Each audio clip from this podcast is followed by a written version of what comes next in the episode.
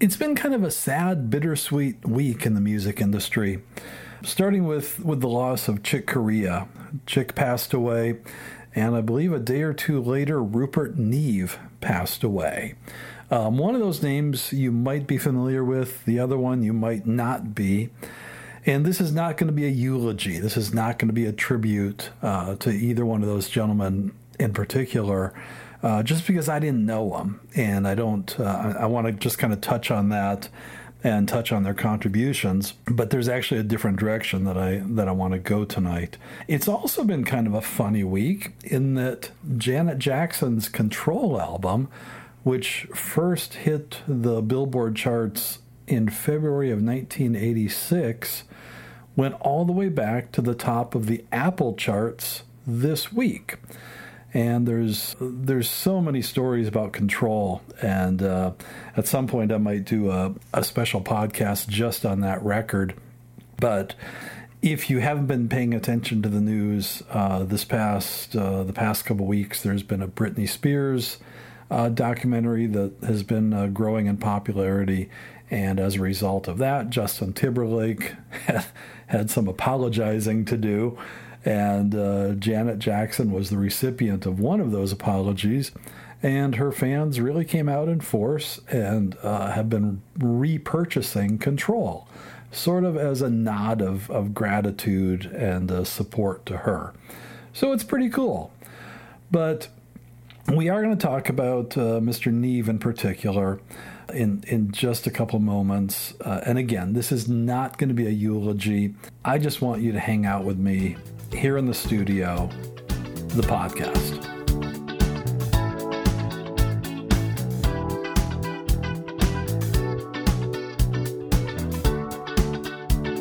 So for a lot of music fans, the name Chick Corea is certainly iconic. I never had the opportunity to work with Chick Corea. My dear friend Brian Vibberts did a lot of projects with Chick, so we might explore Chick's career on a future episode. That's not where I'm going today, but I certainly send condolences to his friends and family and those that knew and loved him. Likewise, Rupert Neve is probably not a household name to a lot of you. If you are involved in the music industry on a professional level, then you probably have heard the name Neve. But if you're just, I don't mean just in a negative way, but if your connection to the music industry is a bit more just loving music, then the name Neve probably doesn't carry quite the amount of significance that it does to people that hang out in recording studios. So I was thinking about that a little bit. I've actually been thinking about it for a couple days. And I started thinking about when you're in recording studios, there's sometimes a lingo. And I don't even like that word because it's just sounds so, you know, it's almost like a 50s soda shop kind of word. But there are terms and expressions that we used, especially in studios in the 80s and 90s, that I think are interesting, and I think, at least I hope, you might find a little bit interesting. So let me give you an example. Rupert Neve passed away at the age of 93. The name Neve in the recording industry is sort of synonymous with quality, with workmanship. Mr. Neve, and I'm not going to read through his whole history and all the amazing things that he's done. But Mr. Neve built recording consoles and microphone preamps and compressors and things that made studios sound better. So it got to the point, he had so many consoles, the Neve Corporation had made consoles for decades. And if you go back and listen to Zeppelin albums and Pink Floyd and different projects out of the 70s and 80s, chances are something that you're listening to went through some sort of a Neve module or a Neve console.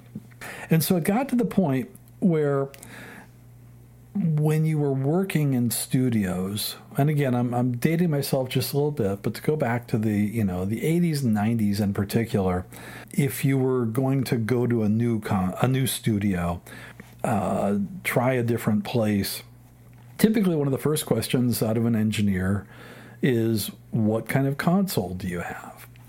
And you make a judgment call at that point. At that time, there were consoles made by companies like API and Trident and Harrison and Neve. And Neve, I don't want to say that Neve was better than all the others, but you kind of had your favorite. A Neve had a certain sound. Sometimes it's described as a warm, clean sound. Trident has a sound. Harrison has a sound. To Michael Jackson fans out there, Bruce Swedien recorded a lot of his projects, like Off the Wall, Thriller, Bad, and even parts of Dangerous, on Harrison consoles. And Harrison held its own, but it didn't quite have the same luster as Neve.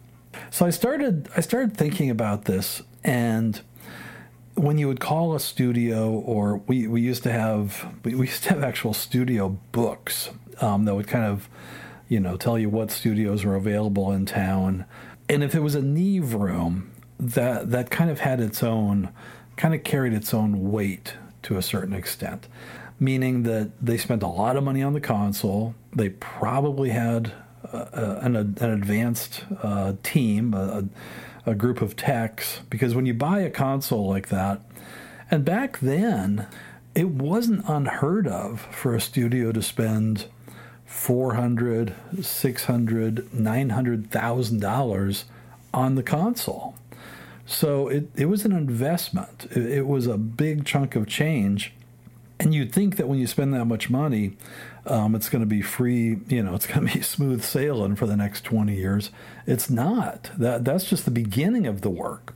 And then, modules get dirty, capacitors need to be replaced. There's all kinds of things that go wrong in a recording console. So even on a big, beautiful Neve, you would still need a full-time, they were called techs or a technician. In some studios, they'd have 2 or 3 or 4 techs that would, sometimes be working around the clock to keep up with the sessions. In other words, if a big album is happening in the Neve room and they don't break until 1 a.m. every night, and they're back in the studio at 11 the next morning, the engineer is going to leave a note for the techs to take care of. Module 17 has a crackle in it. Module 42, a couple of the bus switches are noisy, and all these things need to be addressed and repaired, hopefully before the session starts the next day. So when you rented a Neve room, there was a certain amount of expectation that not only were you going to get a great console, but you were going to get a crew kind of behind the scenes that was going to make sure the console was sounding and acting the way that it should. So I was just kind of mulling in my head about, Neve was so, the name Neve is so synonymous with quality. And what a cool eulogy. And again, this is not, I'm not here to commemorate the passing of Mr. Neve, simply because I don't have the right to. I wasn't able to meet him or be able to have a personal friendship with him.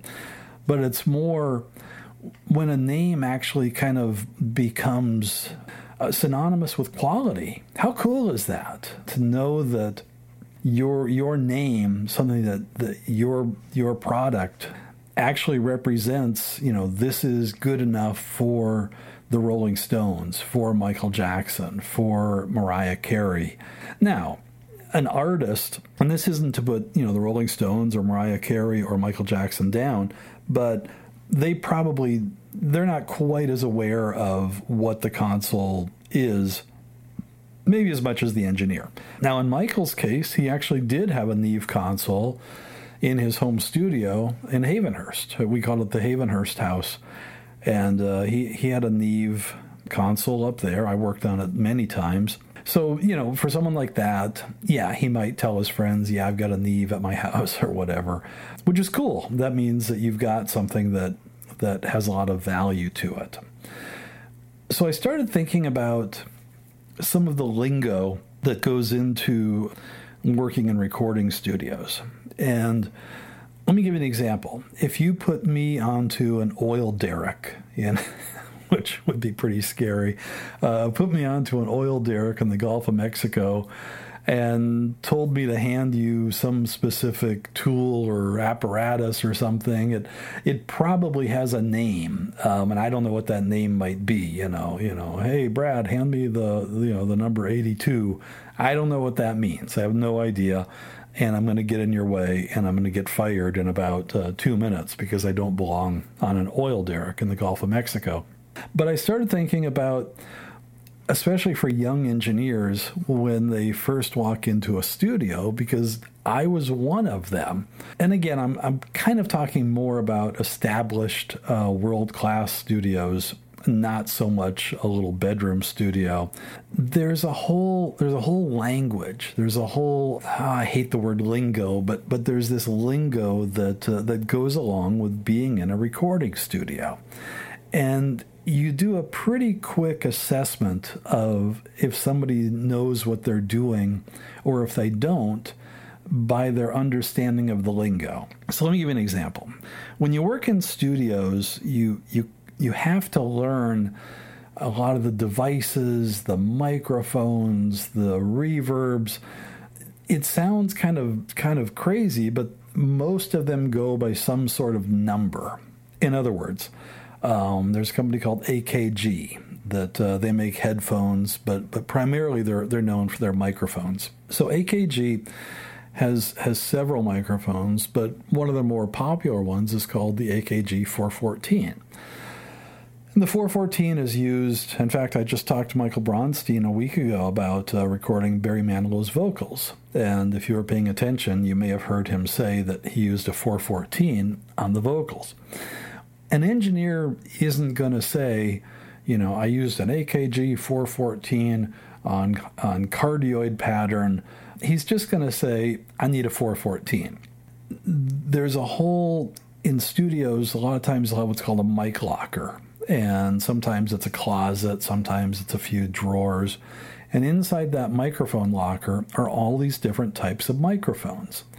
And over the years, engineers start to develop an ear for what microphone sounds best on what instrument or what type of voice. So, for example, you might be working with an engineer who is going to be recording some drums. Maybe John Robinson is coming in that day, JR.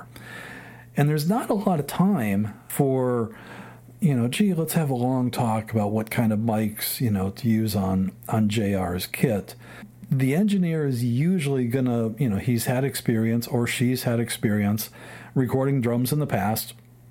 And so they just know that they want to use a D12 on the kick, and they want to use a 57 on the snare top, and they want to use maybe another 57 on the snare bottom, but they want to do 421s on the toms. Oh, and they want to do a pair of... let's go ahead and say 414s overhead. So I just threw a lot of numbers at you, and a young engineer has to know what I just said. What is a D12 microphone? What is a Shure SM57 microphone? What's it look like? Where do I aim it? What is a Sennheiser 421 microphone? And it's kind of funny because after you've done it for a while, these numbers just start rolling off your tongue. And even as I say them, I can picture those mics immediately. I know what a 421 is, and I know why it looks so much different from a 441. I don't expect you to look it up or go through all this, but it's all part of the lingo. Maybe that same engineer would say, go ahead and give me a D12 on the kick drum, and then I want you to run it through, let's go ahead and run it through the DBX 160. So now the engine, the assistant has a couple things he's got to do, or she's got to do. They have to set a D12 microphone up on the kick drum, and then and I did this for Bruce Swedien so many times that it was like second nature. But if you're smart, you usually carry a little pad with you and just kind of scribble down some notes, because engineers are going to throw a lot of numbers at you. And in a sense, it's a little bit of a test just to see if you can keep up. So you're going to put a D12 on the kick drum, and then it has to go through the mic preamp, and maybe the engineer has specified a certain type of mic pre in the control room. And then he asked to go through a DBX 160. Well, what does that mean? Well, then you're getting into compressors. And we might do a whole segment on compressors at some point. But compressors are sort of like, in the simplest terms, they're kind of like having your hand on the volume control very quickly. So if the sound comes in too loud, you quickly turn it down a little bit. And if the sound comes in a little bit too soft, you can kind of bump it up a little bit. But a compressor does it automatically. And there's more to it than that. There's attack time and release time and ratios and a bunch more. But a lot of it just has to do with kind of leveling out the sound and maybe fattening up the sound just a little bit. So there's different types of compressors. There's DBX 160, DBX 160X. There's 1176. There's one called an LA2A. There's a whole litany of compressors that, once again, if you're new to a studio, you kind of have to know. And sometimes, you know, when I'm teaching young engineers a little bit, it's kind of fun just to go ahead and throw some numbers at them pretty quick, and make sure that they're keeping up. Now, on their own time, they can try different compressors and see how they sound differently, and how one compressor is going to be maybe a bit smoother on vocals, and another one is going to be a bit fatter and have a bit of a different type of attack on a bass guitar. But they can also be watching the engineer that they're working with and kind of start taking mental notes. And a lot of these guys have done it for a long time, and they know how to do it, and it makes a lot of sense to pay attention to them. So you start learning the lingo when you're on sessions like this. And if you've never really been in a recording studio, if you've never been on a real session, it's very, I guess I would say, scientific. And I'm talking more about like what's called a tracking date or a recording date, where you're recording drums, you might be recording guitar, you might be recording some sort, you know, percussion. And engineers, all these microphones sound different. And the engineer probably has a certain amount of experience about what microphone is going to sound best for each application. So if you're setting up, you know, a guitar, let's say an acoustic guitar, and the engineer might say, you know, hey, you know, what do you like on acoustic? And in a sense, that's kind of his way of letting the assistant engineer, you know, kind of contribute a little bit. And at that point, you know, he might say, you know, gee, I saw this one engineer use, you know, Neumann U89 on acoustic guitar. And they might say, you know what, let's try it. And it's kind of good for everybody to try a different kind of microphone and just see if it works, and if it doesn't, it takes all of about 90 seconds to change it out. So if there's a point to all this, it's that if you're going to spend time in studios, it's good to learn the lingo and start knowing the difference between a 414 and a U87 and a U89. And then it kind of even goes a little bit further, where there's certain artists that will maybe remember the type of microphone that they like on their voice, which is actually really helpful. So, for example, Michael Jackson, I recorded Michael with Bruce and Bill Bottrell and Matt Forger and me countless times. And Bruce Swedien was kind of the one that discovered that Michael's voice sounds really good on a microphone called an SM7. Now, it's kind of funny. The SM7, it's not a terribly expensive mic. In fact, in 2021 right now, I don't have it in front of me, but I think you can buy an SM7 for about $400, something like that, which in pro audio world is actually pretty reasonable. The SM7, it's kind of, it's a bit of a radio station mic. It's a bit of a podcaster's mic because it sounds good and it's not terribly expensive, and it makes a lot of voices sound nice. I think it was originally designed as a broadcast mic for radio stations, but it kind of crossed over and went more into studios as well. It's kind of a rock and roll mic. It's a mic that might be used for, a singer that's really belting it out, a strong, likely a strong male voice. And for Michael, it was the perfect mic. Now, for a different type of song, more of a ballad, then Bruce might reach for more of like a Telefunken 251 or a U47 made by Neumann. And now you're starting to spend some money. To get a Telefunken 251, I don't think those have been made, I'm going to say, for 40 years. So the originals just increase in value every year.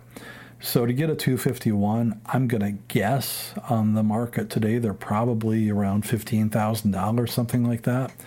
So that's why there's a lot more SM7s out there than there are Tele 251s.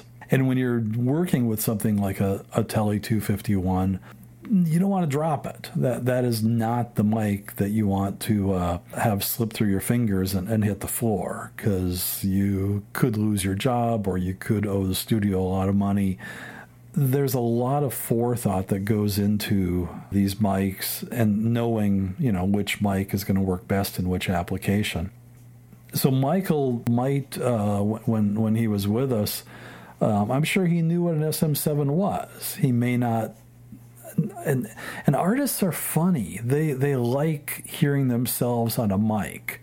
And a lot of them, they know how their voice should sound. So they're not afraid to spend some time with an engineer trying different mics. In fact, it's fairly common for an engineer to set up 3 or 4 microphones if he or she is going to work with a new artist for the first time. So they might have a 251 and a U87 and a 414 and maybe even an SM7. They kind of line them up, in this row, and then let the singer sing. And then in the control room, they can hear what these different mics sound like and decide which mic is going to be the best fit for this singer and this type of song. So after that, the young engineer has to learn all these different microphones. And then there's a whole method to setting a mic up properly and how to aim a microphone and polar patterns, which means what side of the microphone the sound is best picked up on. And we won't go into all that right now because that's not really applicable to this. But it's more having both a knowledge and a comfort level when somebody says, hey, go grab a pair of 414s and put them on the piano in an XY pattern. If you've never been in a recording studio, that probably sounds completely foreign to you. But to people that have been in the business for a little while, they probably picture exactly what I'm talking about as soon as I say it. So the whole thing kind of relates back to Neve just a little bit, because his name is so synonymous with doing it right and knowing what is behind that name.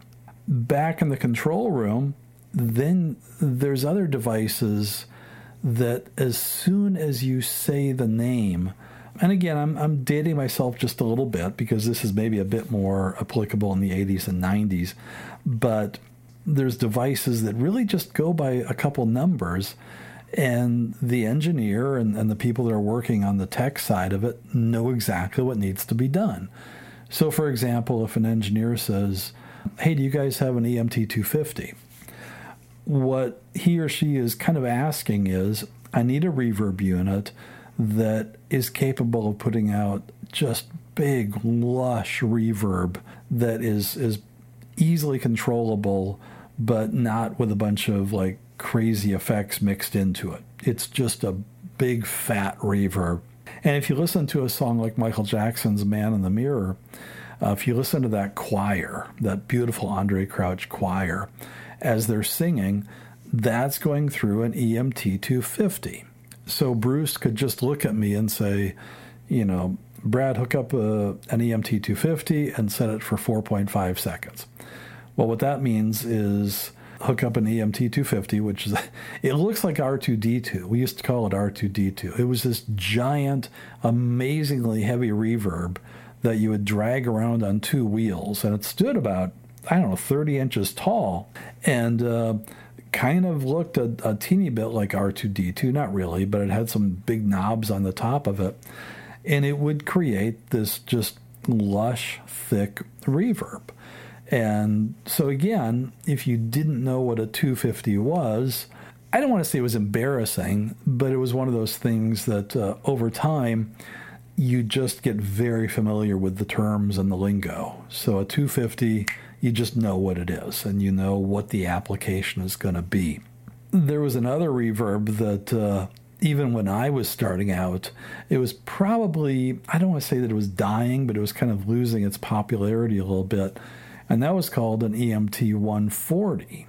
And that was, I think those are 8 feet long and 4 feet tall, something like that. So most studios had those up in the attic. It wasn't something that you would usually have your hands on. It was just this enormous wooden box that had a plate in it, a metal, I think it was a piece of aluminum, and they would actually, it had a little speaker in it, and the speaker would play, and it would kind of resonate that plate a little bit, and then there was a microphone on the other side, and that would create this, kind of this old school Fleetwood Mac, even, you know, disco reverb that, back then it was really, there wasn't, this was before my time in studios, but there wasn't a lot of digital reverb. It was really, you know, creating reverb either with a room or, you know, a plate or a chamber. I remember the first time I saw, you know, I think Bruce mentioned, you know, he wanted to use an EMT-140. And I'm looking around in the rack trying to find it. And little do I know, it's this gigantic box up in the attic, and it was already there, and I just had to patch into it. But it was all just part of this lingo. The whole thing to me is just kind of interesting because I hate to say it, but there's just a little bit of, I guess I would say, judgment in all parties concerned. If a new engineer comes into a studio and the engineer doesn't know one microphone from another, the studio staff is definitely going to be rolling their eyes and judging that person a little bit. And likewise, if a seasoned engineer comes into a studio and he or she is working with a younger assistant engineer, it's kind of expected that somebody that's young probably is not going to know all the terms and all the lingo. And it's a good opportunity to kind of take them under your wing just a little bit and explain to them, you know, why a U87 sounds different than a U89, which sounds different than a 414, and go ahead and show them. And I had the opportunity working at Westlake where we actually could pull the microphones out of the drawers, maybe late at night, and plug them in, try them, and hear for ourselves why each microphone had its own sound and why compressors had their own sound. So this kind of carried all the way through the recording chain. I mean, you working on the microphones, and then you kind of enter in like string dates and orchestra dates, and that's a whole different can of worms. Usually those are done in big scoring stages, and those guys, they handled that without any issue at all. They've done so many string dates that you're probably not going to find a young second engineer that's never really used professional microphones on a scoring stage. That's kind of a different level. But it would follow through. You would need to know the lingo of the microphones. You'd need to know the lingo of the equalizers and the compressors and the reverbs, and then even right down to the monitors, which, you know, I use the word monitor, but I really mean like speaker. Back in the 80s and 90s, there was a speaker called the Yamaha NS10, and every studio on the planet had a pair of NS10s, at least one pair. And there was this trick, I guess I'll call it. NS10s, it's a little two-way speaker. It's about the size of a shoebox, a little bit bigger than a shoebox. And the tweeter on it could be a little bit bright, a little bit harsh. So it was fairly common. In fact, it was kind of I don't know if you'd call it a fad, but it was kind of a thing for quite a while. Engineers would put a piece of Kleenex over and the tweeter of an NS10. And we used to have a word for it. I guess it was, tissue or something, put some tissue on the tweeter or something. And it was just, it would kind of diffuse the high frequency just a little bit. And you really could hear a difference. And then it would get down to, does the engineer want one piece of Kleenex or two pieces of Kleenex? On the one hand, it might get a little bit silly. On the other hand, it was their tool. And it was all part of the studio lingo of the engineer working properly with the room and working with the staff, and just having this comfort level where at the end of the day they are there to capture a song and make that song sound as good as possible. And the quicker that they can get that done, the more efficient they can get it done. I won't say the better, but there's advantages to that. You generally can't take 8 weeks to record a song. That doesn't fit in most people's budgets. So if the engineer can come in with a firm grasp of what he or she wants to accomplish and can convey that information to the staff and be able to say, I want a pair of 414s over the drums, I want 421s on all of the toms, I want a 57 on the snare, let's try a 421 on the kick. If they can do that and the staff gets it and gets everything connected and patched properly, it just makes the session go smoother.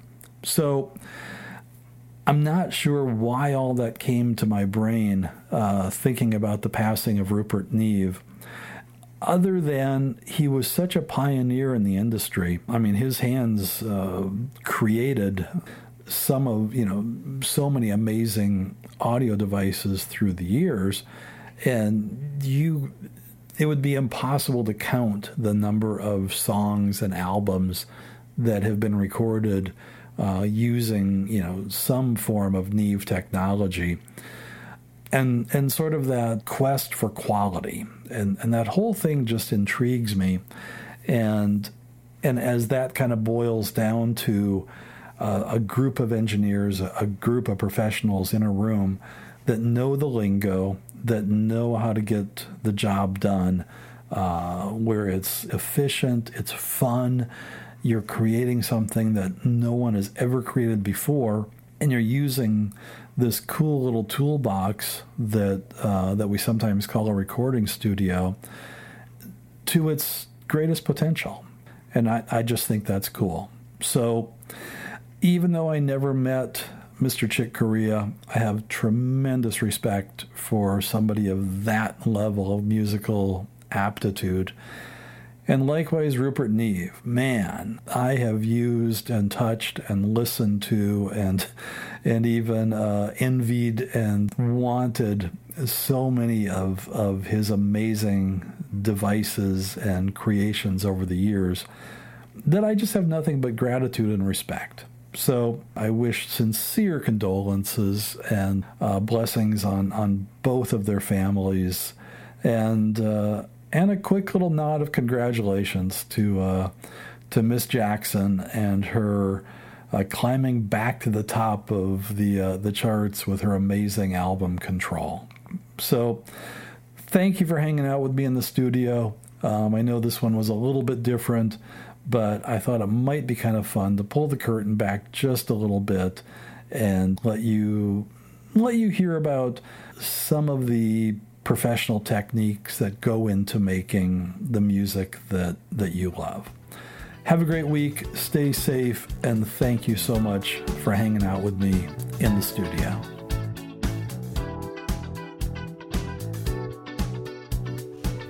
In the Studio, the podcast is produced by Maddie Sundberg. Theme music performed by Buddy Nuanez. Artwork by Andy Healy. Studio electronics provided by Golden Age Project, and studio acoustics provided by Acoustic Sciences Corporation. My name is Brad Sundberg. Thanks so much for hanging out with us in the studio.